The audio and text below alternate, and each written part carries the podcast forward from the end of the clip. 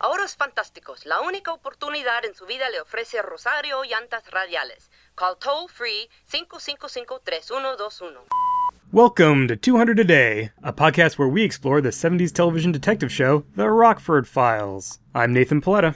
And I'm Epidiah Ravachol. And today on 200 a Day, we're going to look at one of our most recommended episodes Yeah. in terms of people telling us, telling or asking us, when are you going to do this one? Season 2, Episode 15, The No Cut Contract. Yeah. I was just about to say it's a good episode, but obviously it's a Rockford Files episode. It's been highly recommended. That goes without saying, so I don't have to say that. Maybe I'll just go into the opening montage. Before we get into the episode, I'll call out why this is often recommended, I think, which is the featured guest star is a wonderfully mustached Rob Reiner. I envision him as a man that was just born a little old. Mm-hmm. Not not like really old, but even when he plays young, he plays a little old. uh, as a child of the 90s primarily, uh, I know him as a director. Right. So actually seeing him on screen in an acting role was was interesting and fun. And I know him as Meathead. So that's the thing. I've never seen All in the Family, so uh, my understanding is that this was a bit of a departure of of role for him. Is that true? Um, sort of, yeah. I mean, I believe the the timing of it is such that he was on hiatus from All in the Family while he did this episode. I don't know if there's a story there or if it was just a timing thing. But Rob Reiner, I mean, he'd been he was an actor first, and he'd been acting uh, in TV and and like short films and stuff from the '60s onwards. So it's not like he was a neophyte uh, in this Right. role. And I think this was probably the high watermark his All in the Family appearances before he started directing, and right before his his directing career, which kicked off in the '80s. He did a couple TV movies, but then this is Spinal Tap '84 was his you know launching pad for that, and then goes on to the whole list of great movies that people probably are familiar with and, and know and love. So uh, that is definitely one one of the standout elements of this episode. There's also a fantastic and higher billed than Rob Reiner cameo from the football player Dick Butkus yeah. who is still apparently revered as one of the most intimidating football players of all time. Yeah, so I'm a teeny bit older than you are, and uh, I am not a sports fan. Uh, not, I, you know, I've got nothing against sports in general. Uh, just never really caught on to watching it, with the exception of sports entertainment like wrestling. That that would be the sport of kings. Yes, the sport of kings.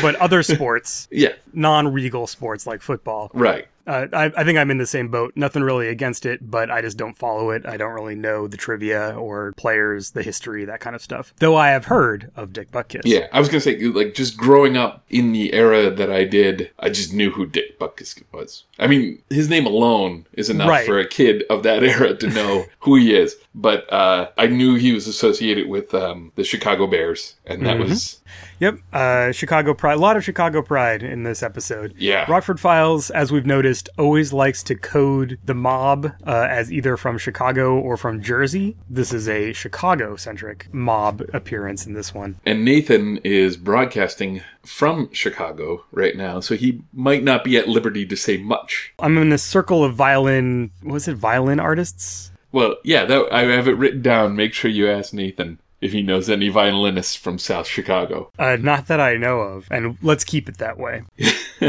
This episode, in addition to the cast, is directed by Lou Antonio, fourth of the five episodes of the Rockford Files that he directed. Uh, he was also an actor, and I was looking at this because his IMDb profile pic is of one of the half and half uh, Oh. aliens from Star Trek.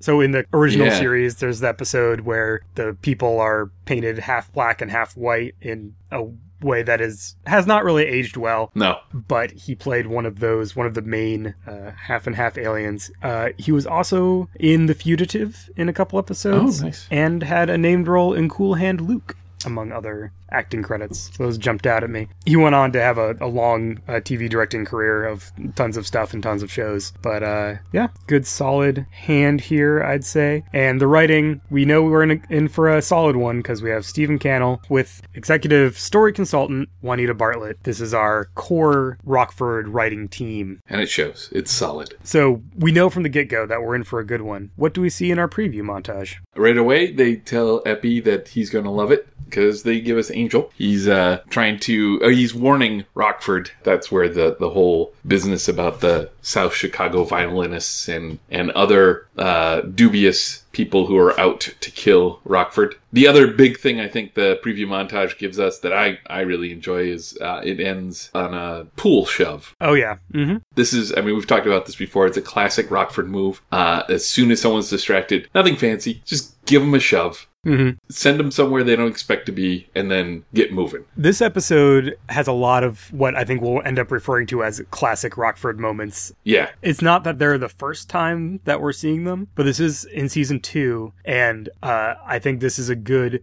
baseline for here's all the fun, neat, iconic perhaps things that Rockford does. In addition to the shove, there's also a J turn in the Yeah. preview montage.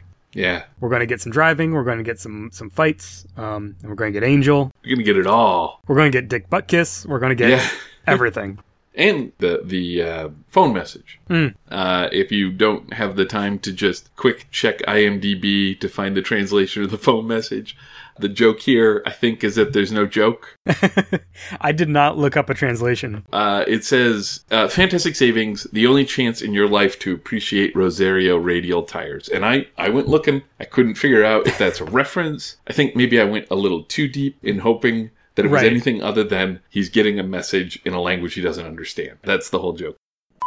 200 a day is supported by all of our listeners, but especially our gumshoes. For this episode, we have eight of them to thank. Thank you to Mike Gillis. Check out his pop culture discussion podcast, Radio vs. the Martians. It's the McLaughlin Group for Nerds, radioversusthemartians.com. Kevin Lovecraft, visit misdirectedmark.com to hear him on the Wednesday evening podcast All Stars Actual Play podcast, part of the Misdirected Mark Productions Network. Lowell Francis, check out his award winning gaming blog, ageofravens.blogspot.com. Thank you to Shane Liebling, Dylan Winslow, Dale Norwood, and Victor DeSanto. And finally, a big thank you to Richard Haddam for his very generous support. Find him on Twitter at Richard Haddam. If you want to get a shout out for your podcast, blog, or anything else you do, check out patreon.com slash 200 a day and see if you want to be our newest gumshoe. So we start off with Angel talking to Jim as Jim makes himself a sandwich, which I'm already in. Yeah, you put Jim at a fridge, and Mm-hmm. there should be a Latin phrase for opening a story that way. Angel is trying to pitch him on a con uh, for trying to sell someone a fake racehorse. Right? It's well, it's not a con, not exactly. it's It is, as he says, creatively speculative because Angel doesn't know for sure that there isn't a racehorse matching this description out there in the world somewhere. However, whether it does or not, he wants to sell it to someone. he has a horse, and so he hasn't thus far proven that the horse isn't a descendant of Secretariat, right? Like, Right. so uh, you might as well say it is because we haven't proven otherwise. He says it's a not strictly illegal. Rockford is not a big fan of this plan. No. Uh, he kind of makes fun of Angel. We get good Angel Jim banter in all of they're scenes in this Oh, one. yeah. Uh, uh, this starts us off on a lighthearted, you know, kind of fun note, which is interrupted with a knock on the door. Two guys who, as seasoned Rockford viewers, we know their trouble, push their way in. The guy in the lead is uh, is a gum chewer Yes. snacking on a big hunk of gum, which is gross and memorable. They know that Rockford is working for King Sturtevant, and he want and they want the tapes. Rockford and the audience don't know anything about this. We don't know King Sturtevant. We don't know anything about these tapes. Rockford is very insistent about not knowing any of these things. We get some back and forth where the the gum chewer gives him a chance to come clean before they start uh, getting physical. Rockford is his sense of justice is affronted Yeah. he hates being accused of things he didn't do. So he gets more and more sarcastic. The gorillas end up keeping them under one gun while the other guy tosses the place looking for the tapes. There's a great physical bit in there where our gum chewer goes to backhand Rockford, and mm, Rockford mm-hmm. catches his hand. Everyone is taken aback a little bit by this resistance, which is good. It, it's it's not that Rockford has won any sort of battle. It's that he's forced the scene to, to treat him with like slightly more respect than it would have. Yeah, we usually see Rockford take a punch and then get up or something like Yeah. that. And so it actually stands out as a moment where he just shuts someone down before they can hit him. Angel in this scene.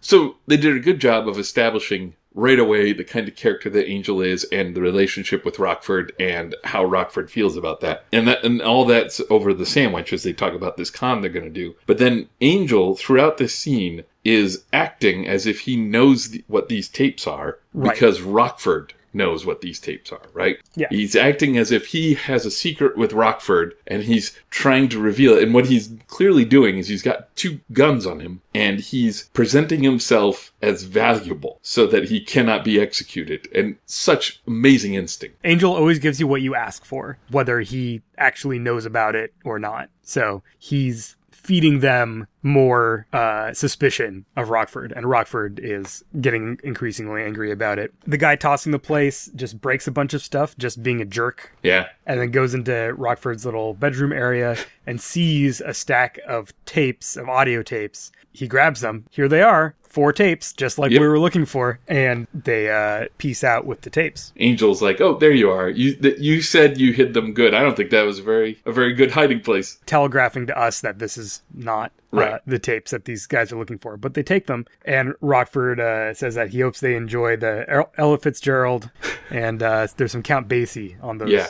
as well. So Rockford confirmed as a jazz aficionado. Yeah. So the the goons have left, and it's Angel and Rockford, and Rockford's revealing to Angel that it's just jazz on the tape, and Angel wants to leave. And once they find out that it's not what they want, then they're going to come back for us. And Rockford's like, I don't know, maybe maybe the Count Basie will be good enough for them. You know, like that. Like it's I don't quite recall what Angel says back to him. But they both laugh at it. We've just seen Angel lying and kind of selling Rockford out a little Yeah, bit. throwing him under the bus with this whole And then we get this moment that just says, yeah, but these guys are friends. yeah. Here they are. They're just enjoying a joke. It's, that's all it takes. Mm-hmm. I'm really emphasizing this because I want anybody listening to this who wants to do any writing to just realize that, that if you just have this real human moment where people enjoy each other and laugh, you can get away with a lot between those characters. It, otherwise, you, it, it just falls apart. Uh, I totally agree. And I think there's multiple points in this episode that bear Yeah. that out.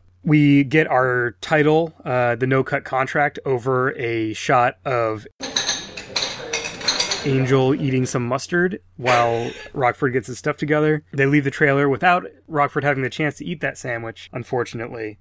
Rockford wants to go down to the station uh, to see Dennis to make a complaint. We get our title credits over a little moving, driving around LA montage. And then as they're heading out, Rockford asks Angel, Hey, so who's this Sturtevant guy, King Sturtevant? Have you ever heard of him? Right. And Angel first demands a bribe of $20 to tell Rockford who Sturtevant is, and then spins out an obviously fake story about him being an African tribal king with a Dutch name who's in Yeah. town for an art exhibition. And this is just more of the, the banter, and also you can see Rockford being frustrated with Angel, but also this is the kind of thing that Angel is good to keep around for Right. though he does say that if he turns out to be wrong about this, he's going to want his $20 back with interest. Yeah, uh, that was a particularly fun scene uh, for me. We have a accounts payable and accounts uh, receivable situation.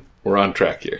Rockford, of course, is being followed. He notices this as they wrap up that conversation, and we go into, again, as we said, many of the moments in this are going to be classic. Into a Yeah. classic Rockford car chase. Not long, but gives you everything you want out of a Rockford chase. We get to see him making some split second decisions. We get to see him taking advantage of his environment. We get to see a nice little reveal because at first we don't know who's following him. And then midway through the chase, we go to the other car and see a guy calling in for backup, and he's clearly a, a law officer of some Yeah. kind. Um, so as audience now we know, oh, the law's after him too. There's real trouble going on if he's getting the goons and he's getting the cops coming after him. I enjoy the camera angles in this. I'm kind of juxtaposing this with uh, recent movies that have had a lot of driving in them that I've seen. Mm-hmm. This one, it's actual driving. James Garner himself is doing the driving, or presumably, because that's what we know that he did. And the cars have weight to them. When they mm-hmm. take turns. It feels it's not very high pace, but you can feel there's a chance of hitting things, and the camera angles kind of accentuate that. And I like one of my favorite moments is there's a part where they end up going through a drive-in theater. Right, so you've hmm. got all these posts with the the speakers on them that you would, if you were going to the drive-in theater, you park next to them and listen to them. And the camera angle, they're running down the rows, but then when they start going diagonally through the rows, they set the camera in a spot where it just it looks like they're going to smack into these posts. Yeah, and they look like they're bottoming out because Yeah. because there's a bunch there's like troughs kind of in Yeah. between where you're supposed to park. Right, they're they're clearly driving where they're not supposed to drive. Yeah, it's a great location. Yeah, and I really appreciate it like this tension built into just the momentum of the cars and mm-hmm. these obstacles, which they don't hit. Right. Yeah, that's the thing. You're kind of waiting for one of them to end up sideswiping through a bunch of these posts. Yeah.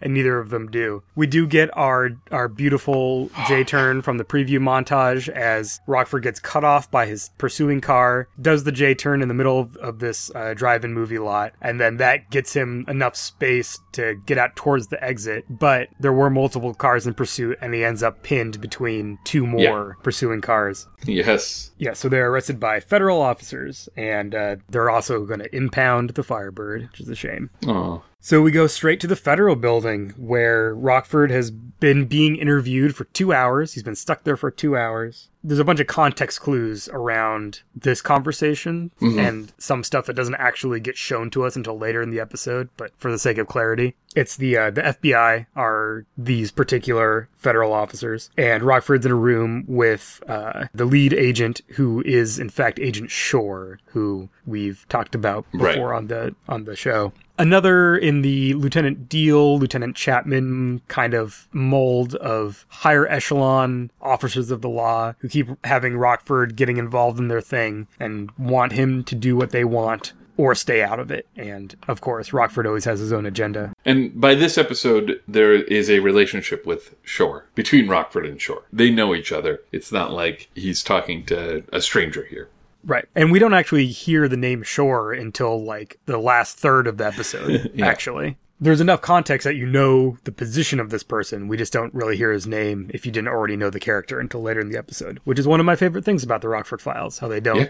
feel the need to create contrived reasons for people Right. to give their names. They kind of trust you to be like, you'll learn it when you need to know it, or it doesn't matter because their position is more important than their name. So this scene does two things. First, it establishes that Rockford still doesn't know what's going on, doesn't know these tapes, has never heard of Sturtevant, and he is more and more angry because he's being poked and prodded about this thing that he just honestly has no idea what it's about. Right. In trying to give get Rockford to give him more information, Shore lays out why they're there. Right. This fellow Sturtevant apparently called Rockford, met with him in a bar at the, the team's hotel, whatever that is, gave him the box with the tapes, and paid him to hold those tapes until someone with a signed affidavit showed up to reclaim them. Rockford still doesn't, he says, none of that happened. I still don't know who that is. What team are you talking about?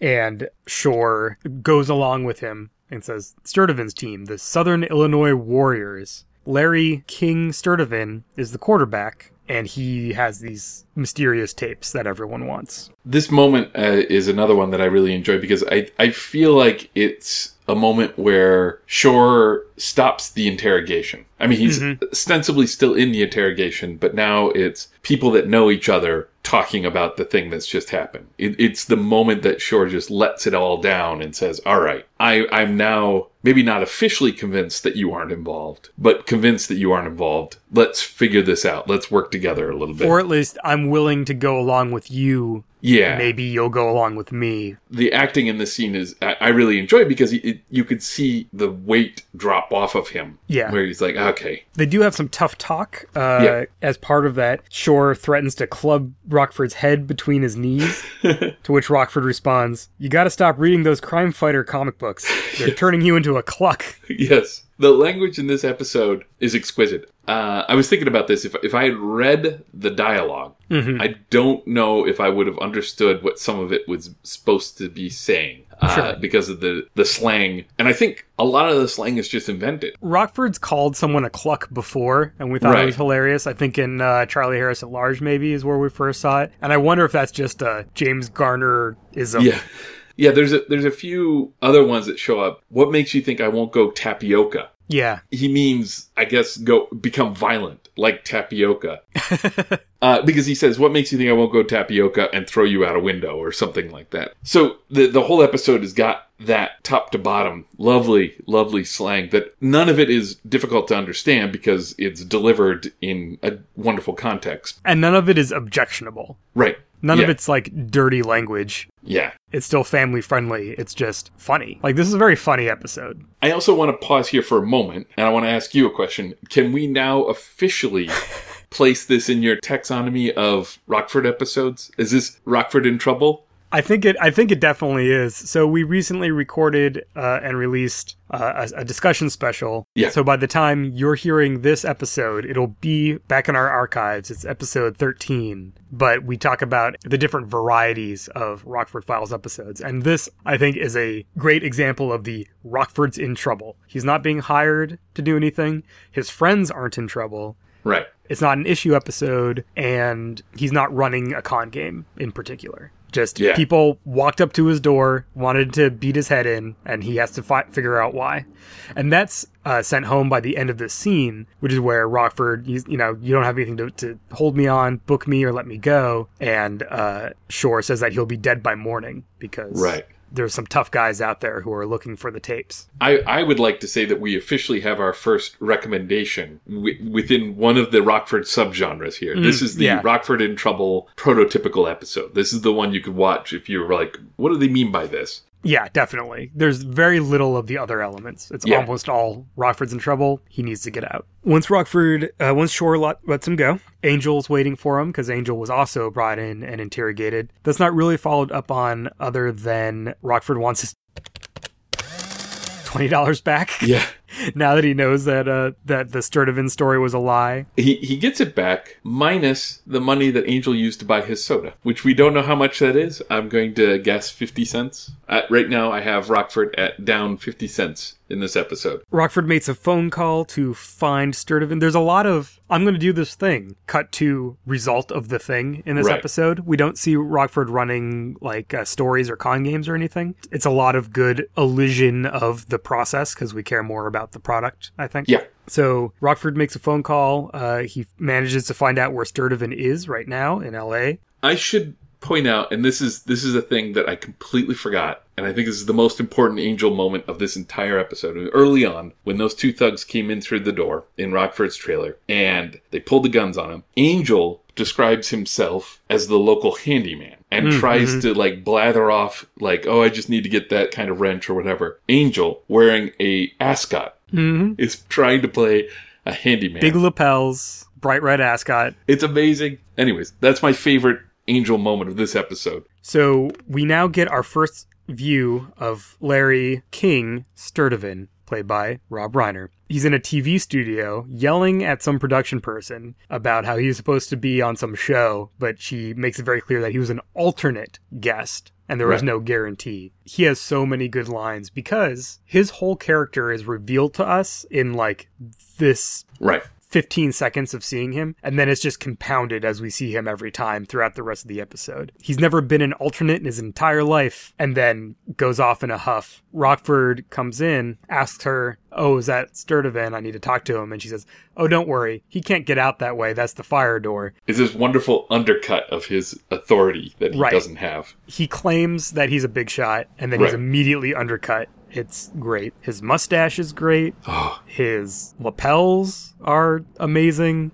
Rob Reiner is great in this role, and he's going to do a lot of delightful things as we as we get on. But his co-star in this scene, and for the next few scenes, is turquoise. Yes, he is wearing so much turquoise jewelry. I mean, it, it's it's astounding. Yes. So I I grew up in New Mexico. I was waiting for that. New Mexico and Nevada uh, and Arizona all export a lot of turquoise. So it always amuses me when I see the use of turquoise as a affectation or some kind of like affluence signifier. Right. Because when I grew up, you could literally walk down the street and just buy giant turquoise necklaces off of Native American women selling them on blankets. Right. That's just how things are. I think in this instance, it is supposed to show that he has bad taste. Yeah, it's supposed to show that he thinks he's wealthy. Exactly. And I think it I think it works. I mean, turquoise can be beautiful, don't get me wrong, but like the huge profusion of it is it's a lot. And it, and to me I was like, "Oh, I know this guy. Yeah. This guy thinks he's hot."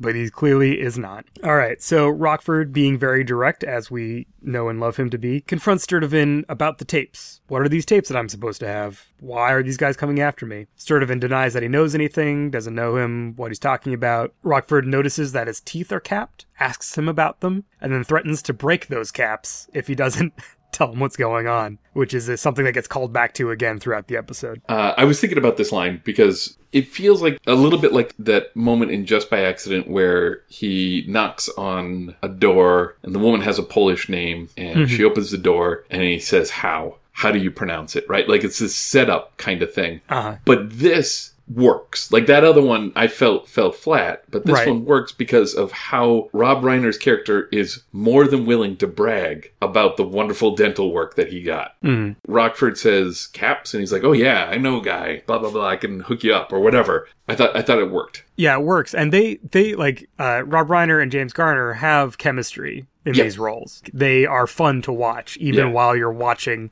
Sturtevant be a jerk. Oh yeah, and we'll get into that. So, with all this questioning, he realizes, oh, you must be Rockford, and finally gives in to, like, okay, I'm going to this party. You can ride along, and I'll tell you all about it. And then this is the greatest brush off, which, which is they go out of the studio, go over to a Rolls Royce that's waiting with a uh, a driver. And as he's getting in, Sturtevant goes, "Get rid of him." And then this this driver, who's also a huge gorilla, gets in Rockford's way and won't let him get in the car. So Sturtevant, he's kind of a poser. He's kind of a jerk. He doesn't really know what he says, what he presents himself as knowing, but he does have some kind of survival instinct. I think, and we see all that in this whole scene. So we go to the fancy hotel party, which one presumes that's where he was going, and Rockford probably just followed him because not like he tried to hide or anything. And here's where we see the next, perhaps the final element of Sturtevant's character, which is where he Oh, is yeah. trying to chat up an attractive woman at this team party. This is different in 2017 than it was when it came out. I think. Yeah, so I don't think this was the language at the time. I hope not. I actually don't know. But our our current parlance, he tries to neg her, right? Yeah, He just comes up and just insults her to start off. you're beautiful, but your teeth are all jacked up, and I know someone who can do caps, and immediate callback to the, to his teeth. yeah, he's he's pulling the whole uh, bag pickup artist routine. Yes. he's Rob Reiner and he's charming to us as audience members. And I think in the original airing, we would have watched it and been like, ha, look at this guy, no luck with the ladies. He keeps conveying this false confidence about having luck with the ladies, but he's got no luck with it. Nowadays, that makes the character tougher to kind of work with his charm, right? Like, Yeah. because of the horrible internet mobilization of this particular behavior, uh, th- th- this makes it more sinister than I think it probably. Yeah, I think he's supposed to be kind of just dumb, Yeah, but it reads in our current context to me as more toxic. yeah, exactly. more more of a predatory kind of thing. And I don't think that's the intent for the character as written. It's just that part hasn't aged. It's not that it hasn't aged well because I do think this episode it does it follows a good wrestling practice, which is we have a villain and he does villainous stuff and then he gets his comeuppance.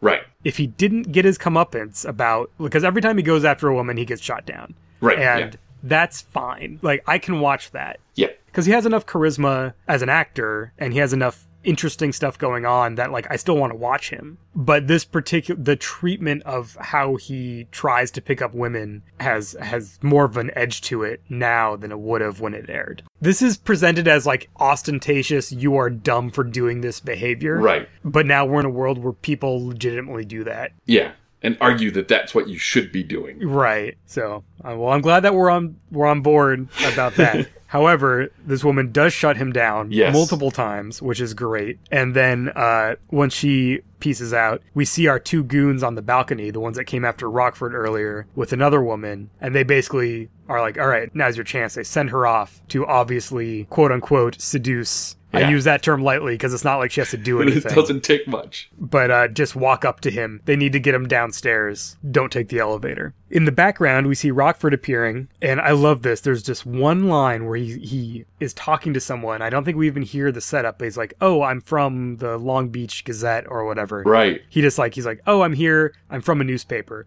Because it was a press event, and there was a line earlier about how the reporters are gone, but he's there posing as a reporter. Doesn't matter for the rest of this scene, but it actually comes up later, and I love that's just the one line Yeah. and it matters. So we know why he's there and who he's posing as. But he sees Sturtevant and this uh, unnamed woman leave. He follows them downstairs. And while they're walking downstairs, Sturtevant is still giving her patter about how great he is. And you see her roll her eyes. And all of her body language is so Yeah. like, I can't believe I have to put up with this goon. Again, the treatment of her response to his Right. approach deflates him, right? It puts the pin in Yeah. his behavior and tells us that he's a jerk for behaving this way. And and maybe even pitiable. We'll we'll get to that because later on that really plays in. I think. So they go to a hotel room that's uh, on the lower floor. Uh, the two goons are waiting for them in that room. We go to Rockford's perspective. We hear a crash. He runs into the room. The two goons are beating up Sturtevant. One of them turns around, the, the gum chewer, sees Rockford, and in another great moment, goes to punch him, and Rockford ducks, and he punches the wall, Oh, so yells, good. holds his hand, and that's enough opening for Rockford to just give him a couple blows, push him over, punch the other guy in the gut, and uh, hustle Sturtevant out of there. Another classic Rockford fistfight. Yes, over and done with almost straight away. The king here throughout it does the classic. Well, it's a good thing you showed up because I was just about to lay them out or do something I would have regretted. He has to be careful about uh, punching with his throwing arm. right, that's it. Yeah, You got to protect these hands because he's a football player. He's a quarterback. So Rockford hustles him into the elevator. They start heading down to the parking garage. And they're in this elevator for a long time, which is great. You see Sturtevant getting more and more uncomfortable being stuck in this elevator with Rockford. Where he's like, "I'm on the sixth floor" or something like that, and Rockford's like, "Yep," and they still are just going down to the garage. And so here's where you get this might be the iconic line from this episode. So he he says like I have to watch out for my arm. I throw passes for a living. There's a beat and Rockford goes, "I noticed." Yeah, There's another beat and Sturtevant goes, "Not not with the women, not like that." So like we know exactly how Rockford just dunked on Yes.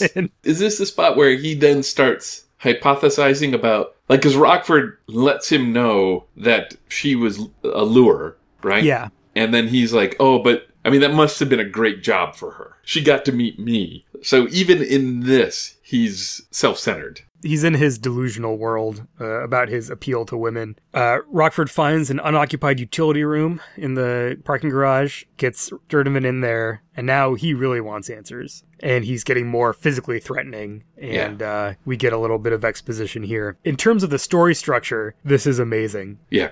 Everything that has just happened to Rockford leading up to this moment happened to the king. He uh, had some thugs come after him. He had federal agents coming after him. Uh, he's just laying it out as if this is a sob story, that this is how horrible his life has gotten. You, you can't imagine what that's like. And of course, Rockford has just gone through all of it. So it, it holds these two purposes. One, it just gives us the whole backstory from his point of view. And not the whole, it doesn't fill in all the gaps, but it gives us enough to get him to that point. But it reminds us of all of the stuff that Rockford has gone through to get to this point. And as you're watching it, you're just watching them get ticked off one after mm-hmm. another. Like that, and then that, and then that. And then he ends it with the, the re- revelation about how Rockford gets involved in all this, how he passes this curse on to Rockford, which is while he's being uh, investigated by the feds, he wants to make a phone call and finds a quarter page ad in the phone book, one that we're familiar with as Rockford File fans, an ad that he said was a pretty good ad. It was a good ad. So he called, he told them that he had given the thing to Rockford because is this, this is the moment where he delivers it like better you than me, buddy? Yeah, literally just picked his name out of the phone book, and that's Yeah. why Rockford's in all this trouble. I also like how, as he goes through the story, which is beat for beat the same, as you say, we get to see here's the same story, and it's happening to someone we like, and it's happening to someone we don't like, and we Right. get to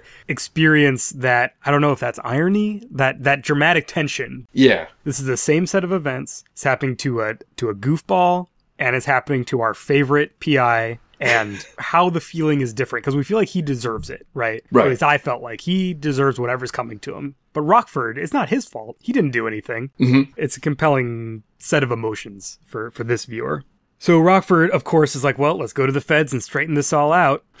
Sturtevant does not want to go to the feds because, in addition to all this stuff, he's in some tax trouble. Right. He cheats on his taxes. Eh, he can't go to the feds. When he brought this up, I thought it was I thought he was laying a con on Rockford, and I have a theory about this episode now is that I, I like he is shifty, but he's not lying here. I don't think so. Yeah, I think, in addition to all the other things, he also cheats on his taxes. and that comes up a little bit later as well. Well, Rockford's trying to get him to his car, and he Sturtevant's like, "Look, this isn't going to work for me because I'm just going to tell them my story and say that you sold the tapes, and now you're just lying about it." And who are they going to believe? Rockford takes the the next step toward threatening violence. He pushes him against the chair, goes to punch him in the face, and finally, that's too much for Sturtevant. Uh, he really doesn't want to get his caps broken.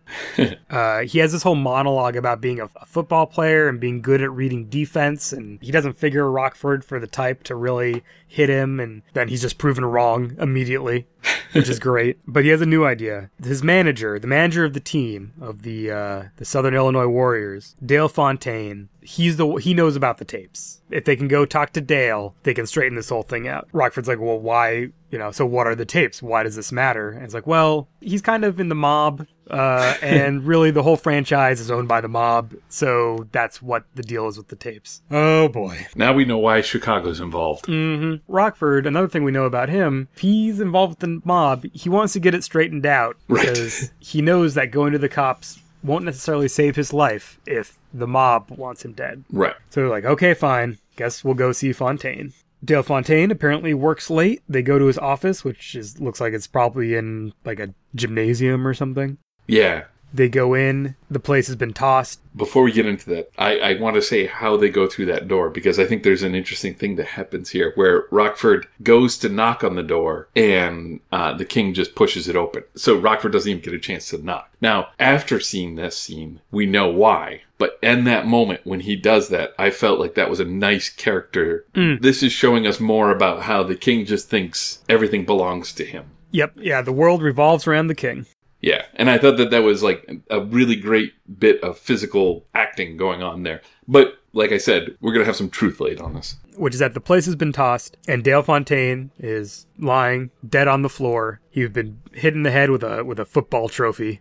There's a bloody football trophy uh, on the desk. Rockford sends Sturtevant to call the cops, which I expected him to just peace out, but Right, apparently he does actually call the cops. So Jim stays in the room with the body. When King comes back, he comes back with his gun. Uh, which he keeps in his pocket. Rockford goes, I wonder who killed him. And Sturtevant goes, You did reveals the gun, and Rockford has this great look on his face, and then literally says, Why don't you just shoot me and put me out of my misery?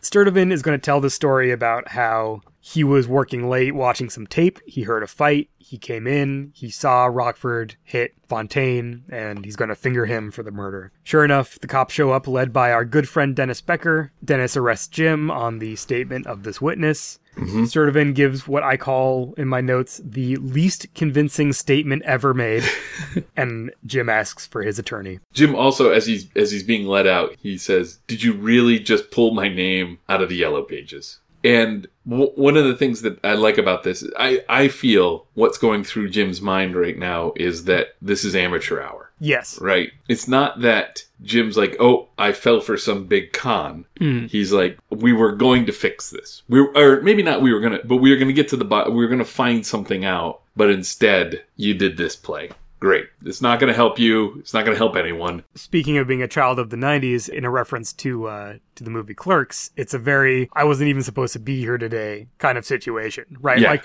there's no reason for he for him to be involved with this at all, but he just gets pulled in deeper and deeper. Yeah. All right, we go to the police station. Sturtevant yeah. is giving his statement, and he's giving it to Dennis in front of Beth. This is amazing because Yeah. Beth Rockford's attorney. Yeah. Gives him nothing. Gives him absolutely nothing. And he he tries to hit on her. He tries to kind of schmooze with her, and she just shuts him down. Doesn't even answer him. Gives him these Yeah. like one word responses. It's fantastic. It's incredibly badass. It, it's hard to describe. It's a fun scene to watch just Yeah. because she's in a position where she's been there before, as far as the police and Rockford and all of that. She's the expert in the room. Right. When when it comes down to it, the one person in that room that knows what's going on and how to deal with it is Beth. And she just completely controls and owns the room without having to say hardly anything. Yeah, she's amazing. I also wanted to contrast this scene a little bit with one of our previous episodes, the Oracle in a cashmere coat. Yeah. Cashmere suit, whatever the title of that one is. In that case, we get this bogus testimony from someone who's really good at lying. In the scene, we see how the listeners to his story kind of believe him or buy into it or give him the benefit of the doubt. Yeah. In this scene, you can see Dennis and Beth thinking Yeah. this guy is full of the entire time, but they're kind of bound by the rubric of the law to Right. let him say his piece. Dennis is almost apologetic whenever he says, no, know, not till morning. Yeah, Beth ends the her part of it by saying like this guy is obviously a flake. Gretchen Corbett, you're the best. Yeah. Thank you for everything you did in this show.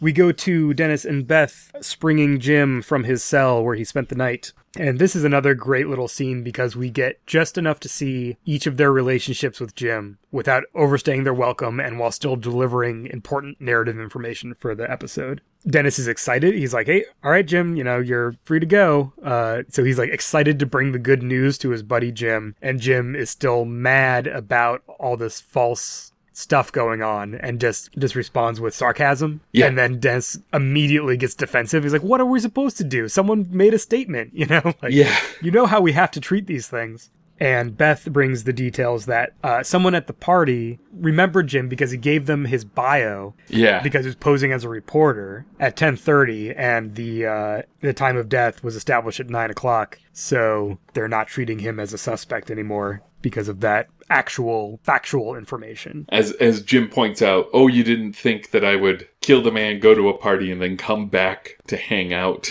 at the murder scene.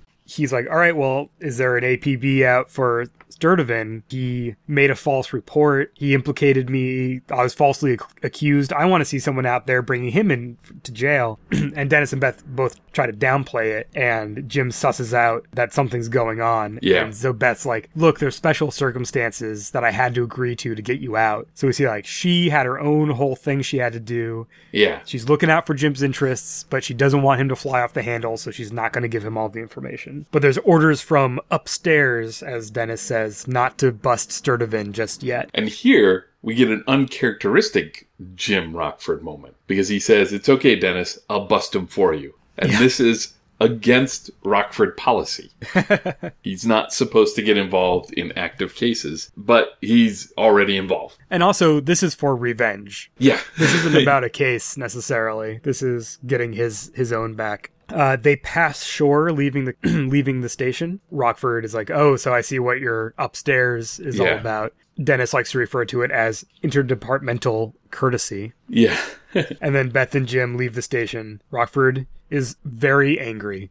Possibly the angriest I've seen him, yeah, no, he's. especially in an in an interaction with Beth. The body language here is amazing. He like pulls his elbow away from her and is like, "Don't Right. push me!" Like, cause she's trying to calm him down and guide him towards the car. which is precisely a move that Rockford would have done, mm-hmm. right? Like this is, I, I love that. It's a, I don't even know if it was intentional, but it was a nice mirror or reversal of that. Yeah, but Rockford finally wears Beth down and gets her to spill what uh, why Shore, you know, wants Sturtevant to, to stay out. He apparently owns a nightclub in southern Illinois, the King's Castle. Yeah, uh, which burned down overnight. They think it's arson. And so they think Sturtevant's involved with something. They don't know what, but there's these tapes, there's this arson, there's this murder. And also, Fontaine, the manager, uh, there's this tidbit about how he'd brought a replacement quarterback from Canada, but the guy never joined the team. So Rockford thinks that Sturtevant has some kind of leverage over Fontaine. So that's his angle to try and figure out what's going on. But he does assure Beth that he's going to stay out of it.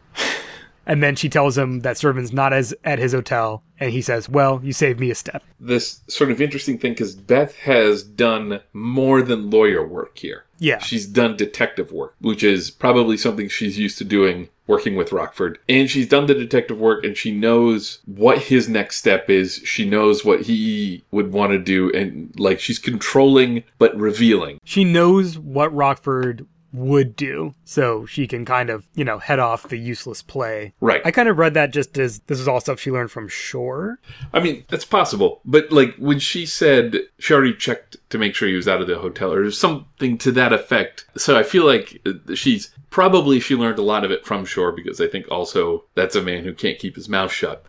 So, so this scene could be two things. It could just be shorthand for let's get the plot moving. So let's feed Rockford the information we need to get. Right. Or it's here's Beth anticipating what Rockford's going to want, resisting because you got to. You can't let Rockford do this, but you can't stop him. So here it is. Yeah. Well, in terms of the plot continuing to move, we go Mm-hmm. to Rockford connecting back with Angel at some at like a bar, right? Angel's been making phone calls and then tells Jim that he can't help him because Jim's in trouble and if Angel helps him, he's going to be in trouble too. Now, Angel's trying to tell him this serendipitously. Like he's standing next to the booth that Rockford's sitting. Right, he won't face him directly. He's like talking out the Yeah. side of his mouth. I hope no one sees us talking. Body And language. The most suspicious thing. If he just sat down with them, nobody pay attention. But because he's not doing it, obviously everyone in the restaurant's like, "What is going on with these guys?" So Angel's like, I can't help you, and he leaves, and Rockford follows him and uh, threatens to lean on him. Angel, I'm in real trouble here. If you can help me, you need to help me. Yeah. Angel's like, uh, well, I don't know. He's like, if I have to lean on you, I will. And then Angel's like, okay. so come on, just tell me what you found out. Con to con. Yes, Pulls on their mutual bond of being con men at their core. Also, maybe because Angel's a little more comfortable since they're in like an alley doorway instead of in the middle of, of a bar. right. I do think the con to con thing was an attempt by Rockford to put him and Angel on equal footing. Yeah. Most of their conversations, Rockford tries to hold a moral high ground. Mm-hmm. And try to drag Angel up. And here he really needs Angel's help. So he's like, I'm just as lowly as you are, or exalted, depending on how you feel being a con is. So Angel found out that there are two contracts out on Rockford over this tape thing. There's a local one, and then there's one with the uh, the violin players Yes. from South Chicago. Everyone thinks that he has Fontaine's tapes, and there's some kind of mob related underworld info on them. So no one wants those tapes to go to the feds. Right. So that's why there's both local and Chicago related pressure to shut him up and keep those tapes out of out of uh, Shore's hands. He also found out that Sturtevant has a pad in Hollywood, so maybe that's where he went. But before Rockford leaves, Angel wants to get his camera back because you know those estate people, they'll lock everything down and he needs that camera. It's uh yeah, and it's a camera that he borrowed that he needs to get back to someone or something like that. Rockford There's- borrowed it, but he pawned it or owes some owes it to someone. It's a very angel situation. You're gonna die, so I should get my stuff back from you. Like I, I mean, I, I appreciate case. your situation, but also I have a situation. Right. I will be inconvenienced by your death. Uh, and Rockford, being gracious for the information he got, tells Yeah. him where it is in his trailer. And then Angel wishes him hasta la vista. Clearly does not think he will be seeing Jim Rockford again. It's a sad farewell. Rockford uh, arrives at Sturtevant's Hollywood pad as he's leaving. He has a garment bag with him. He's clearly planning to, to get out of town in a moment which demonstrates just how not great of a football player he probably really is. Uh, Sturtevant throws the garment bag at him and tries to run away.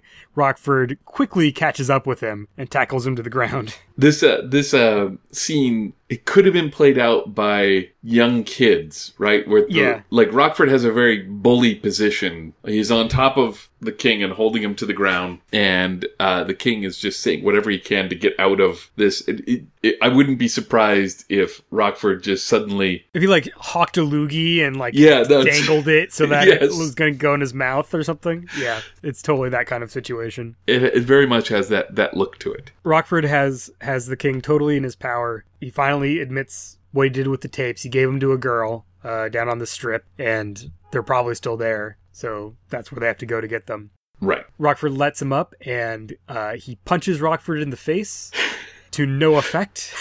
Rockford punches him back, sends him sprawling, and he's like, Well, I had to try. Yeah. Oh, it's so good. I love how there's that exchange, and then his response to say, Well, I had to try, almost elicits forgiveness from Rockford. Yeah, this is actually where you start to see Rockford maybe not like him, but start to kind of play off of him, Yeah. pity him maybe, or be more interested in him as a person as opposed to just someone causing him all this trouble. Right. Because the next scene is the two of them driving down to get these tapes. We have Sturtevant lying out his, his sad history uh, in kind of a monologue. He was always passed over. His sister was picked for the f- football with the kids before he was. And he just hates that feeling of being passed over. So he worked as hard as he could to beat that. He, you know, became a, a high school football starter. He knows that he's on a second rate team in a third rate league, but at least he's a pro baller. Right. Like that's all he wanted was to be a pro, and he's a pro. And he spends all this money. He has this Rolls Royce that he can't afford, and he has this place in Hollywood that he can't afford, and still no one actually cares about him. And while he's kind of whining and complaining, this is all we need to get a little bit of human understanding of him and make him a more compelling character. Yeah, and that's all Rockford needs too, because one of the fundamental pieces to Rockford's soul is that he's a human character, right? Like he mm-hmm. he can hold empathy for people, even if those people have brought this pile of to his front door and set it on fire. And also, we're past the, the, the pivot point, right? Rockford's no longer trying to find out what happened. Now he's trying to solve it. Yeah. So I think once he's in solving mode, he has more empathy than when he's just reacting. And I enjoyed that in this scene, the king wants to brag about what he has discovered, Right. wants to tell Rockford the secrets of the mob. Yeah. Rockford's like, no, don't, I don't want to know this. So Sturtevant, the connection to the mob is that he bugged the conference room in his restaurant, and Yeah. that's where Fontaine and his mob buddies would meet and talk about, you know, putting hits on people and mob stuff. So he has all these tapes of those conversations. And he has a line where he says, It makes him feel important to know this stuff. And Yeah. that's why he's trying to brag to Rockford. And Rockford's like, no, don't tell him. He's like, but it makes me feel important to know this. That's why I kept doing it. And that was his leverage over Fontaine. That if he got replaced by this Canadian quarterback, he'd reveal these tapes because Yeah. he's the star. He doesn't want to be replaced. The key to the whole thing is that Fontaine was selling info to the feds while he was working with the mob. So Fontaine had, had turned, Sturtevant knew that he'd turned, and that was the threat to keep Yeah. his job as the quarterback. Uh, so we now get to the, the resolution of our story. Uh, they drive to the apartment. As they get there, we see a ominous shot of two guys in a black car with a uh, gift box of chocolates. That one of them opens the lid to show a, a pistol with silencer that he starts screwing on. These guys obviously are violin players from South Chicago. Yes. While they're getting all prepped, Rockford and Sturtevant go to this pool party. He tracks down Lisa, the girl who he left the tapes with, who, of course, is hanging out with top billing for the episode, Dick Butkus. Yeah. So you've waited this long, dear viewer. We finally got it. This goes exactly how I thought it would go. yeah. Knowing that this was a cameo appearance and the Sturtevant character as established, King is impressed and taken aback, quickly recovers. I'm King Sturtevant. You might have heard of me. I play on the Warriors. And Dick Butkus just says, very politely, I'm afraid I've never heard of you. Lisa, the girl uh, with him, says, That's all right. Nobody has. So Yeah. undercut, undercut, undercut. But he deserves it. King tries to bond by saying they both have mustaches. Right. It's amazing. So this is right after he retired from the, the, the Bears. Ah. Yeah, he played for the Bears from 65 to 73. He he retired after knee injuries. Uh, so this episode aired in 75. So, you know, he's a pop culture sports name. Right. You know, he's not playing anymore, but so he's doing these kinds of appearances, uh, I'm sure. But uh, he's still in his prime age wise. Yeah. Yeah. He's not an old man here. You can clearly see the legit versus kind of amateur hour Yeah. consideration there. So Lisa brought the tapes down with all of her other tapes for the party, so they're just in a box of music tapes that are playing over the sound system.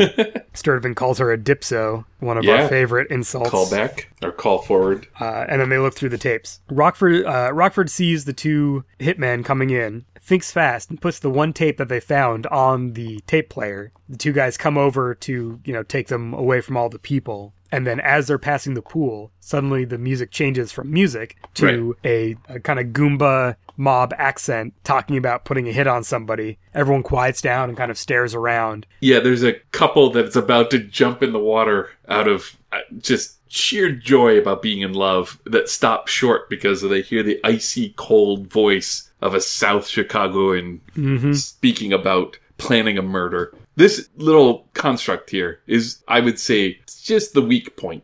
Yeah, I think it was, it was great seeing Rockford switch the tapes, but then how does it go from music to this after they've left the room? right. Is it some kind of automated system or Yeah. something that we're just assuming? Like, who knows? How does the audience react to the context there so swiftly? Hmm. It's not that it's horrible or anything like that. It's the you know the fridge moment where you're like later on if you think about it you're like well that didn't make sense but that's fine we, we got here we're going forward Right. And the point is that one of the guys recognizes the voice. It's like, that's whatever Yeah. boss. And then runs to stop the tape. yes And that then- distracts the other one for our final great moment from the preview montage the Rockford pool shove. yes So that gets them away from those goons. They run outside, and then the local goons are pulling up, have tracked them down, and just start shooting at them. I appreciate the detail of the gum chewer having his hand all bandaged up from where he punched the wall instead of Rockford's Yes. face. This is when the, the cops show up. Uh, one presumes that Rockford, as he so often does, called ahead of time and said, We're going to this place. Someone's probably going to try to kill us. You should be here. Yeah. And sure enough, that's what happened. Dennis and Shore arrive. They arrest everyone and our uh, our heroes are are rescued. So in our final scene, yeah we have Rockford and Sturtevant in the federal building, cooling their heels, waiting to hear what's going to happen, and they're doing some dollar a goal wastebasket shooting. They're crumpling up Yeah. paper and throwing it into a trash can, and they just have great banter about kind of the last little details about like what was on those tapes. Oh, lots of stuff. Lots of guys are going to go to jail. That kind of thing. This is another one that feels like when he had, uh, when Rockford had the king down in his yard, in the king's yard. This feels like the principal's office, right? Yeah, definitely. This is the two of them bored to death, waiting in the principal's office. and they've had enough time together where they can interact as people and not Right. as adversaries. Yeah, Like I said, there's some banter, but it's kind of lighthearted. Yes, and they're exactly. not trying to to scam each other or screw each other over. There's some good interplay with the making the the baskets. Uh, Mm-hmm. Sturtevant banks one off the rim and goes, "Rim shots count for half." they end up even. And then Yeah. before the next one can be thrown, Rockford's like, I have a last question for you. I have to know. right. Did you really just pick my name out of the phone book? And Sturtevant says that no fooling, just picked your name out of the phone book. And we end the episode with freeze frame on Rockford as he goes, Son of a. freeze frame. End of episode. Oh, it's a good episode. A lot of fun. Good stuff all around. Yeah, we got. I mean, I got some stuff I want to talk about in the second half, but I, I, I think that we went through and said most of the stuff we want to say about the episode proper. There, So, as you pointed out earlier, this is a great Rockford gets into trouble episode. There's no client, there's no money involved. he's out of money here. Like, so he loses fifty. eh, I'm assuming fifty cents on the soda. Right. Uh, he never earns any money. Like you said, there's no client. He's now being investigated by the IRS. Uh, he says that Shore is getting him audited. He's sure that Shore is behind that. Yeah, and of course he's going to owe Beth for all that's happened. On a whole, he's lost quite a bit of money doing this this particular episode. So yeah, he's just got himself out of trouble. He had two hits on him, and now they're those are taken care of. bunch of mob guys are going to jail. Uh, so it's kind of a things end up well, but because it's Rockford, there's, it's always back to his status quo, right? Yeah. Yeah, I just I really I think this one just has a really great balance. Like it's Yeah. funny, which is nice. It's dramatic. It has all of our favorite characters in just enough amounts. hmm It introduces details and then follows up on them. There aren't really loose threads other than like you said like that tape gambit was a little like uh, what would be fun to do here, but it gets us there. Yeah. I like that they decided to give the tape a voice a little bit, so that's not just a, a, a MacGuffin. Right, right. It, it's an actual tape. Though I have a little bit more to say about that in the second half as well. But uh, yeah, we got to see some goons that are memorable. The gum chewing goon is great. And uh, other than Sturtevant's pickup behavior having Right. more of an edge to it now than I think it probably is intended to, but to the character's benefit, seeing a little bit of his humanity at the end Yeah. makes him a more understandable. He's not really even a villain. He's just a schmuck. But we understand why he's a schmuck, and that makes him watchable. He's not Yeah. totally not totally toxic. I, th- I think it's an interesting spot that he because so he's the antagonist of the episode. Yeah. right? There's some heavies and things like that, but they don't even answer to him. He's just dragging them along in his wake. Yeah, he's more of a foil than anything else. Yeah, and so he occupies an area that is most often occupied by Angel, right? Mm-hmm. This is the stuff that Angel does, and I like that we get another person doing this. And we've seen that a couple times before. Um, the one in every port Mm-hmm. episode, where the antagonist is another confidence artist, right? Like mm. that. That's not exactly what the king is here, but the king is just you know kind of a f- up who had just happened to hook Rockford as he went along. And I think what makes him fun to watch is that you under like all of his decisions make sense given what we know of the character. Yeah, Like we know that he's a character that makes poor decisions, so when he makes a poor decision, we're like, yeah, yeah, that was a stupid thing to do. and every one of them is purely selfish. Yeah. So every time Rockford gives him a chance not to be purely selfish, of course you're going to get bitten. That's what we want. So that's a, a fun person to want to see get their comeuppance, and then Yeah. he does. Pro- he's probably not going to come out of this great, what with his tax trouble and his proclivity for lying and all this other stuff. Uh, though probably better than if the mob went after him. So Right. And I don't think he quite knows yet how badly the situation is going for him. So he ends a little jollier than he should. he might never know. But yeah, great episode. Totally see why it's been uh, we've been asked to do it. Yeah. Thank you, everyone that recommended it. Yep, go watch it. That's all I have to say for now. Yeah. Go watch it. And then uh, after you watch it, come see if what we have to say in the second half makes sense to you because we're going to pick out some things that this episode made us think about that mm-hmm. we can use for our own writing and, and game design purposes. So See you then. While we have you here, there's three ways you can support us. First, rate and review on iTunes or whatever service you use for podcasts. Second, you can support us directly for as little as $1 an episode at patreon.com slash 200 a day. If you want to help us shape the direction of 200 a day, the Patreon is the best place to go. And finally, both of us have other projects going on pretty much all the time. Epi, what are you excited about right now?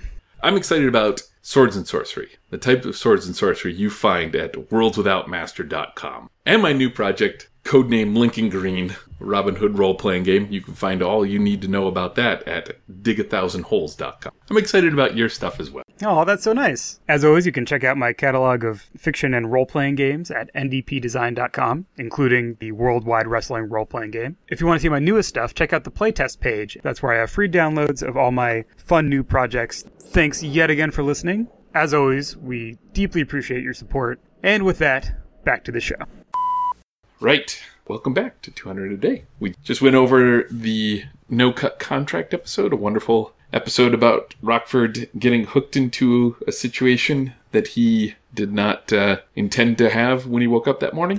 now we're going to talk about some of the lessons that this particular episode have taught us that we can use in our various applications of fiction, be they in writing or at the table as you play role playing games. Our two favorite applications of, of fiction, as as those are the things that we do.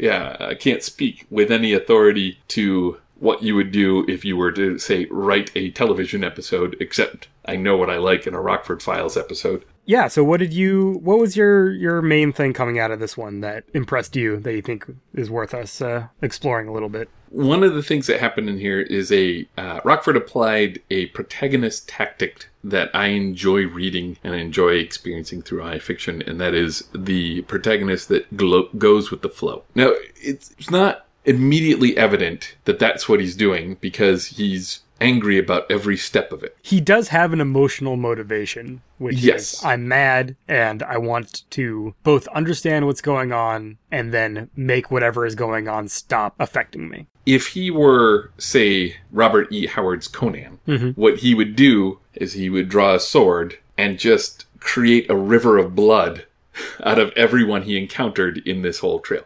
But that's not who he is, right? Those aren't Rockford's tools. And that's not how his character works. His character is he wants to find out the truth. He wants to know what really happened. And he is in a world where there are forces stronger than him. The mob Right. is stronger than him. The feds are stronger than him. The cops are stronger than him. The only person who isn't is King. so what happens in this episode is that Rockford he complains along the way. He he puts up a fight, a struggle with what's happening, but he goes with the flow each step. He doesn't try to get obstinate where he might in another episode where something else is happening. Uh, we have this beginning part where he is obstinate where the, they show up and they say, don't you have the tapes? And he's like, no, I don't know what you're talking about. And that has the like sort of classic Rockford, I'm not dealing with this. This is, you've got the wrong guy. Keep going. And then that doesn't work for him. They steal his, uh, jazz collection. They're the real villains of the piece. uh, from there on out, he's, you know, trying to pick up the trail, but things happen to him and he just kind of goes along with it. Yeah. He's cut off from King when he gets to the limo, because King tells the limo driver, and instead of socking the limo driver in the mouth or trying to jump in the car, you know, like getting wily and jump in the driver's seat and drive off with him. Like there's a there's a couple things that he could do here that's still Rockford, mm-hmm. but more active than what he did, which is I'll fall back and follow. Well, he he just follows up on the other piece of information he has, which is there's he's going to be at this party, so I'll just go to the party. So he kind of follows that pattern throughout the episode. And I feel like, you know, I don't want to make this like a, a diatribe because it's not. Like, I'm just, this is a thing that you can have a protagonist do that's interesting. I- feel like this is a particularly apt pattern uh, for the solo, obviously the solo protagonist, but also kind of like the investigator. Uh, Yeah. You know, this is a trope from lots of detective fiction where it's like a thing happens, the investigator is fictionally placed in a world where they can discover things, so they just go around discovering things until they, you know, break the story or, or figure out the case or whatever. I think the iconic, like you, you go to the sting when we talk about con Yeah. games. For me, this particular style, the iconic one I can go to is the Big Lebowski. Oh, sure. in the Big Lebowski. I, all right, so I've done some creative writing classes in college. That that's what I got my original degree in, and there was a thing that they taught you over and over again because there was it was this problem that plagued 101 courses in creative writing, which is you want a protagonist that does something. You don't want a Yeah. passive protagonist, right? There's good reason why they they drill that into you because in those 101 classes you just get so many passive protagonists. So many people sitting in coffee shops, wistfully wanting to fall in love or whatever the college experience is. You get boring stuff. Yeah, but the Big Lebowski breaks that rule in such a glorious way. The the protagonist in that movie, the dude, does nothing proactive. He's dragged along by his friends, he's dragged along by his enemies. Everything happens to him and he solves the case. Right. It's a thing a thing of beauty. Mm-hmm. And I think that this is not as far as it doesn't go as far as the Big Lebowski goes here because Rockford certainly is pro- proactive at points in here, but he strategically bends in the wind Yeah. to let things happen so that he can get to the next point. one of the points where that happens that is an extremely Rockford Files feeling moment is when King reveals that there's a mob influence, that there, these tapes have something to do with the mob. And Rockford, up until that point, was like, we're going to the feds, we're going to the feds. And then once mm-hmm. that's revealed, he goes, all right, well, now we need to find out why those tapes are important. Right. Because if the mob's involved, I can't go to the feds because that won't solve my problem of the mob might want to kill me. Yeah, exactly. So yeah, that's a moment where like that bending of like here's a new piece of information. Well, we're going to go down that branch now, but it's also a very character relevant decision. there's micro moments of that too like when he comes first shows up at the the TV studio to find the king and the woman the mm-hmm. production assistant that stops him and says oh he can't get out that way Rockford doesn't chase him he's like oh yeah you're right okay I'll just wait here for him like I don't, I'm not saying that that is a brilliant decision but I mm-hmm. think that that is great because it shows how he's going to react to some of the future things down the line like oh okay I know how to do this So this episode is a good example of showing us a protagonist who does that. Yeah. I think I, I totally agree. I do feel like I had this kind of thought while I was watching it, especially the first third or so. This could be a very dangerous setup for a role playing game Right. because there's a there's a secret, there's a mystery. You're Yeah. presented with an action. Guys break down your door. They're looking for the tapes. You've never heard of them. Mm-hmm. You don't know who they are. You don't know who this person is.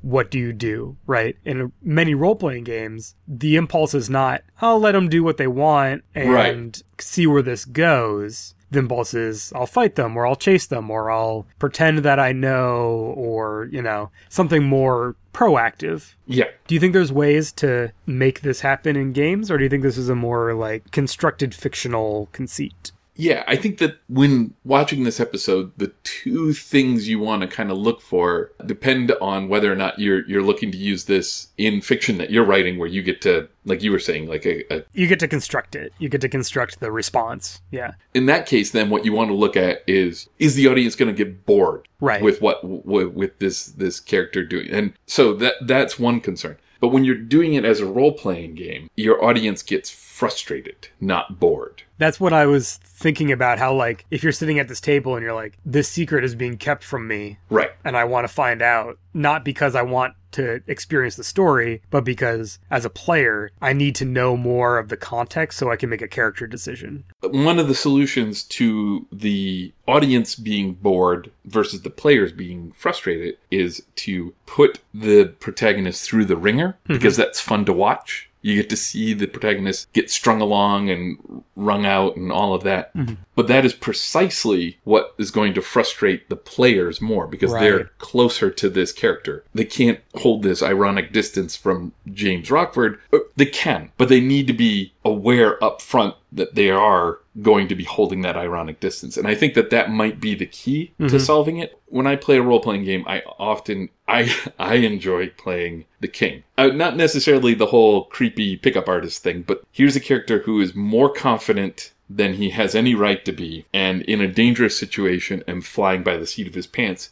And I know that that character is going to get their comeuppance and I am begging for it. Right, you're playing towards Yeah, that. I want that to happen. Like, so I think you do need some player buy-in, but I don't think that's the only, or rather, I don't think that's all the solution. Mhm. Because I don't imagine if I were playing Jim Rockford, I would still be frustrated with this. Right? Yeah, so I was thinking like if I was going to do this as a scenario for some game, I'm I'm presenting this to my player who's playing Jim Rockford. I might start the game at the TV studio when he Yeah. chases down King. That whole first first couple scenes, like that's all preamble. Here's the scenario Right. these guys have broken in they want this stuff they, you don't know what it is you finally track down the name of this guy and you found him right because Yeah. that's where jim starts making more proactive decisions and has context within which to make those decisions and has another character to bounce off of Right. and then my other thought is just, which we've talked about this a lot, and I think it's something we both do in lots of our games. You know, these guys break down your door, they're looking for tapes. You don't know what the tapes are, but here's what they are. The Right. player, so that the players know, here's the backstory up to this point. Now let's see your characters react to these other characters. And I think that there's ah, this is going to get dangerously into design here. All right, since Dogs in the Vineyard, right? Mhm. We have games that will incentivize people to take Fallout, to allow bad things happen to them Mhm. for a currency that they can hold on to or some sort of something that will deliver for them later in the game. Right. You, you take some kind of either narrative or mechanical drawback now so that Mhm. you have juice to do something you want to do later. Right.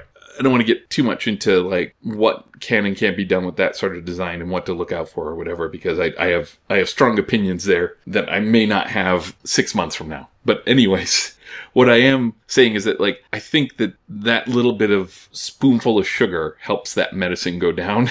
so that's another thing that can be done. Even in in something like Dread, where you have the Jenga tower, mm-hmm. in the beginning you're just flowing in the wind and not pulling. Then you have a nice solid Jenga tower for your at the end. No mm-hmm. guarantee, but it's something that you can play to. It's a it's a tactic that you can take. Yeah, so if you you have or make a game that incentivizes the players to be reactive at the beginning Right. in order that they get some kind of currency or bonus or ability to be proactive at the end, then you get more of the arc of this episode. Yeah, but I, I don't think that that's the only way to do it. No. And there's certainly other ways where you can just withhold the chance to be proactive. You could just say at the beginning, "This is going to be a reactive scene. This is going to be a reactive scene," and, and Oh yeah, yeah. or lay that blame on the dice. well, we rolled reactive. You got to be reactive. I'm I'm a big fan of laying the blame on the dice. I think that there are ways to do it, but I do think it's difficult because failing to do it for your group leads to frustration, I think, faster than other problems yeah. coming down on someone the way that they came down on Rockford at the beginning of this episode Mm-hmm. can lead to some frustration. Yeah, I think uh, if there's not some kind of player level either knowledge or buy-in Yeah. that that's going to happen, it feels unfair. So watching it on TV, we're excited to see Rockford, who is aggrieved at this unfair thing, get revenge, essentially, right? Right. Get, find out what's happening and get his own back. But in a game, that feeling of, of aggrievement needs to be managed before you get to it, as opposed to after it happens. Yeah.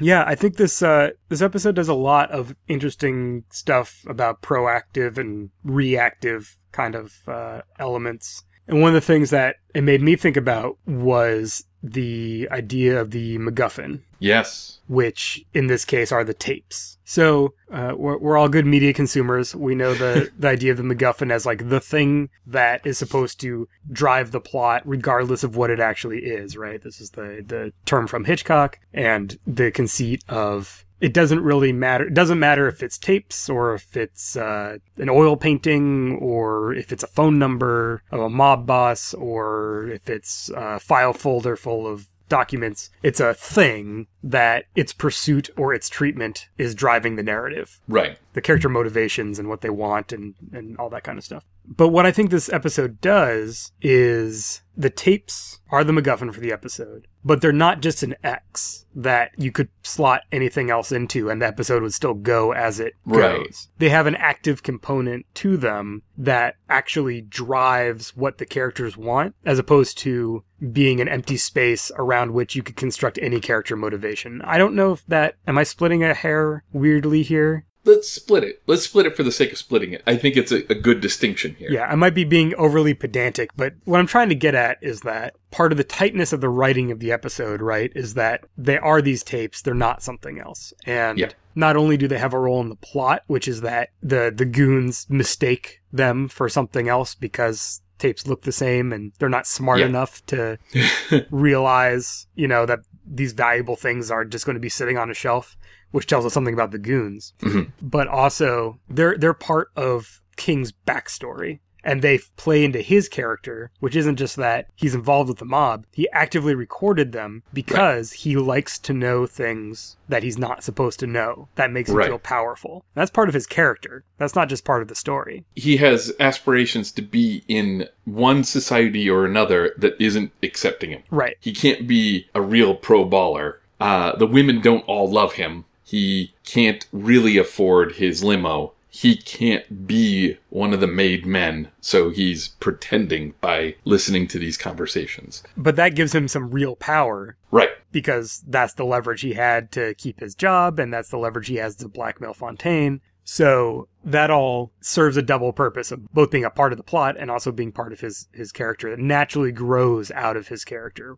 Yeah. Why they're tapes and not anything else. And then there's an active component to them at the end, as we talked about how Rockford actually activates one in order to distract the the goons Yes. which is a little weak in its kind of cause and effect relationship. But the uh, choice made there was to emphasize the tape and connect that back to the very first scene where they wanted the tapes, right? Right. So I guess those elements all make those more part of the texture of the show in a way that, you know, a file folder of incriminating documents that could be any file folder and that we never learn what the actual documents Right. are, that could still propel the same plot, but it wouldn't feel like a natural outgrowth or a natural part of the fabric in the same way that these tapes do to me. Yeah, the tapes sit in kind of an interesting situation because, like Rockford, we don't even care to know what's on the tapes. Right. The, uh, we just know that it's incriminating, right? We know why people want it. Rockford has a different reason than we do for not wanting to know what's on the tapes. There's that situation where he decides that he doesn't want to go to the feds. Mhm. He knows that everyone wants these tapes, but then when he finds out that it's the mob bosses speaking, being recorded, then he changes how he's going to deal with it. And that doesn't happen if, if it's just whatever. Like, do you have the files? And it even leads to that great conversation in the car where King wants to tell him what's on the tapes. Right. And Rockford doesn't want to know. That's a character interaction driven by the nature Right. of the tapes. Um, and it's great, and it's great to watch, and it's great to see see this character be so desperate to show what a big shot he is, and Yeah. Rockford be so desperate to not want to know because he knows it's not healthy. So yeah, I don't know if I really have a great takeaway here, other than I appreciate whether it was accidental and just kind of slotted into place, or whether this was a, a thought out element Right. stands above and beyond some other episodes where there are a little more generic of motivators because there is that active component to like the nature of the MacGuffin is has a reason beyond to drive the plot. And, and it has implications. And that makes it feel rich and like what we always talk about this this real vibrant world that they're sitting in. Agreed. Yeah, it's uh think about what it is and then the ways that that can hook and reinforce what you're doing, Mhm. right? Like I, I don't even think like you can approach it from saying we need a MacGuffin. It's a transistor radio. Okay, well, why would they want that? You know, just enough to make people interact with it in a way that makes it more than just a generic blob that drags people along. Yeah, you can build out from it. Yeah, It could it could create its own space and, and add its own, you know, Yeah. additional narrative weight once you decide to go down that path. I just like this idea of that thing or person or whatever actively pushing things along as opposed to being excuse for the narrative to be happening. yeah. It's actually part yeah. of the narrative happening. I guess that's the best way I can try to pull those those differences apart. yeah, I think that that's a good distinction there. Uh, so I want to talk, just say something about the violence, and this will be very quick. Um, one of the things I like about uh, some moments of violence in this episode, we think we're going to have violence. How does that end? I guess you have to subdue one or the other. You have to knock out somebody. And we do get that. And that's a common thing that happens in, in Rockford Files. Like he does sucker punch people and knock them unconscious or what have or you. hold them long enough for the police to come and arrest them. Yeah, uh, but I really like this moment where the king throws a punch at Rockford, and Rockford just throws another punch and lays him out, and he's like, "All right, I had to try, but you won. You can beat me up." And one of the reasons why I like that is that Rockford himself does that from time to time in Rockford Files episodes, where somebody will do something. He's like, "Okay, I'm outclassed. This fight is over." Uh, and I like that because you can see that happen. Like if you watch nature videos, you'll see animals do these negotiations all the time. Like I, one that really stood out to me was a moment where it was, I think it was like a baboon or something that had a animal that had, that had been killed and a bunch of meerkats came up to it. And the baboon was like okay that's yours. When it's so much bigger than these meerkats but what it was is just doing the same calculation we're, we're all doing now which is i don't have the health insurance to deal with this they can make this not worth my time. So let's do this other thing instead. I, I find it really refreshing when that happens in, in fiction, where instead of a fight being until somebody gets knocked out or whatever the shorthand for the getting knocked out is or killed. I think I, I might have talked about it before, but uh, the show Person of Interest.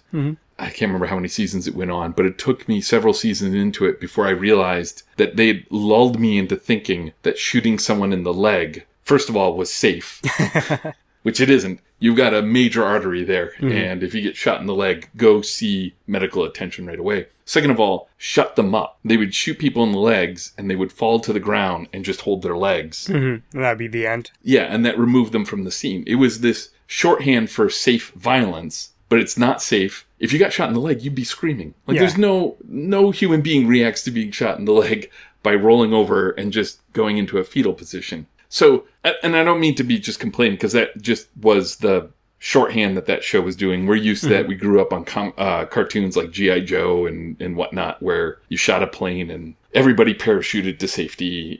You know, violence had no consequences. But I really dig it when you have something like this in the Rockford Files, where a fight is ended because somebody involved in it. They're like, "Oh, I've lost. Yeah. So we're done. It's a nice separation of like violence as the reason for the conflict and violence as a method for the conflict. Right. Yeah. Not to be too, I don't know, crit y about it, but like it's super easy. We have a lot of cultural momentum behind a conflict is a fight and a fight is its own Right. reason for being. And teasing those apart and being like, they're fighting for a reason. That reason doesn't need to be one to one with someone winning or losing this fight or being incapacitated or whatever. Uh, uh, Jim and King, when they just punch each other, that's not about who's going to win that fight. That's about showing to the audience that King really can't back up his game and that Rockford really is more physically imposing than him. And that Yeah. all of those threats that Rockford was giving him earlier in the episode, he was fully capable of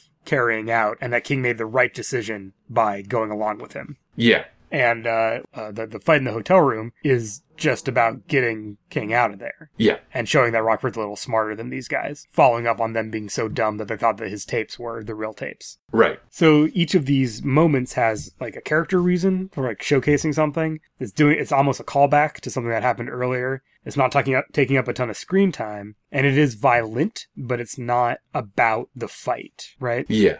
Yeah, just teasing those apart is really it is it is refreshing because it's uh, not something we see a lot. And there's another bit in there where um, that fight between Rockford and King, the fight, the two punches, Yeah. the, exchange of the two punches, that is the beginning of them getting along. Right. Yeah. They well they've established their hierarchy like Yeah. at long last. And there is a long tradition of this in fiction. Like I've been working on my role playing game based on Robin Hood mm-hmm. and been doing a lot of Robin Hood research. And that is just a standard Robin Hood story where he comes upon a stranger. And we all know the Robin Hood and Little John one where he is trying to cross a river and Little John is also trying to cross the river. And so they fight and one of them bests the other and then they become the best of friends for rest of time. And there's story after story after story of Robin Hood doing this, but that's not just Robin Hood. That goes all the way. That's the Epic of Gilgamesh is about two guys fighting, and then they're like, "We're best buds." Right. So that's a fun result from this sort of conflict. Where, but you can't have it be this final thing.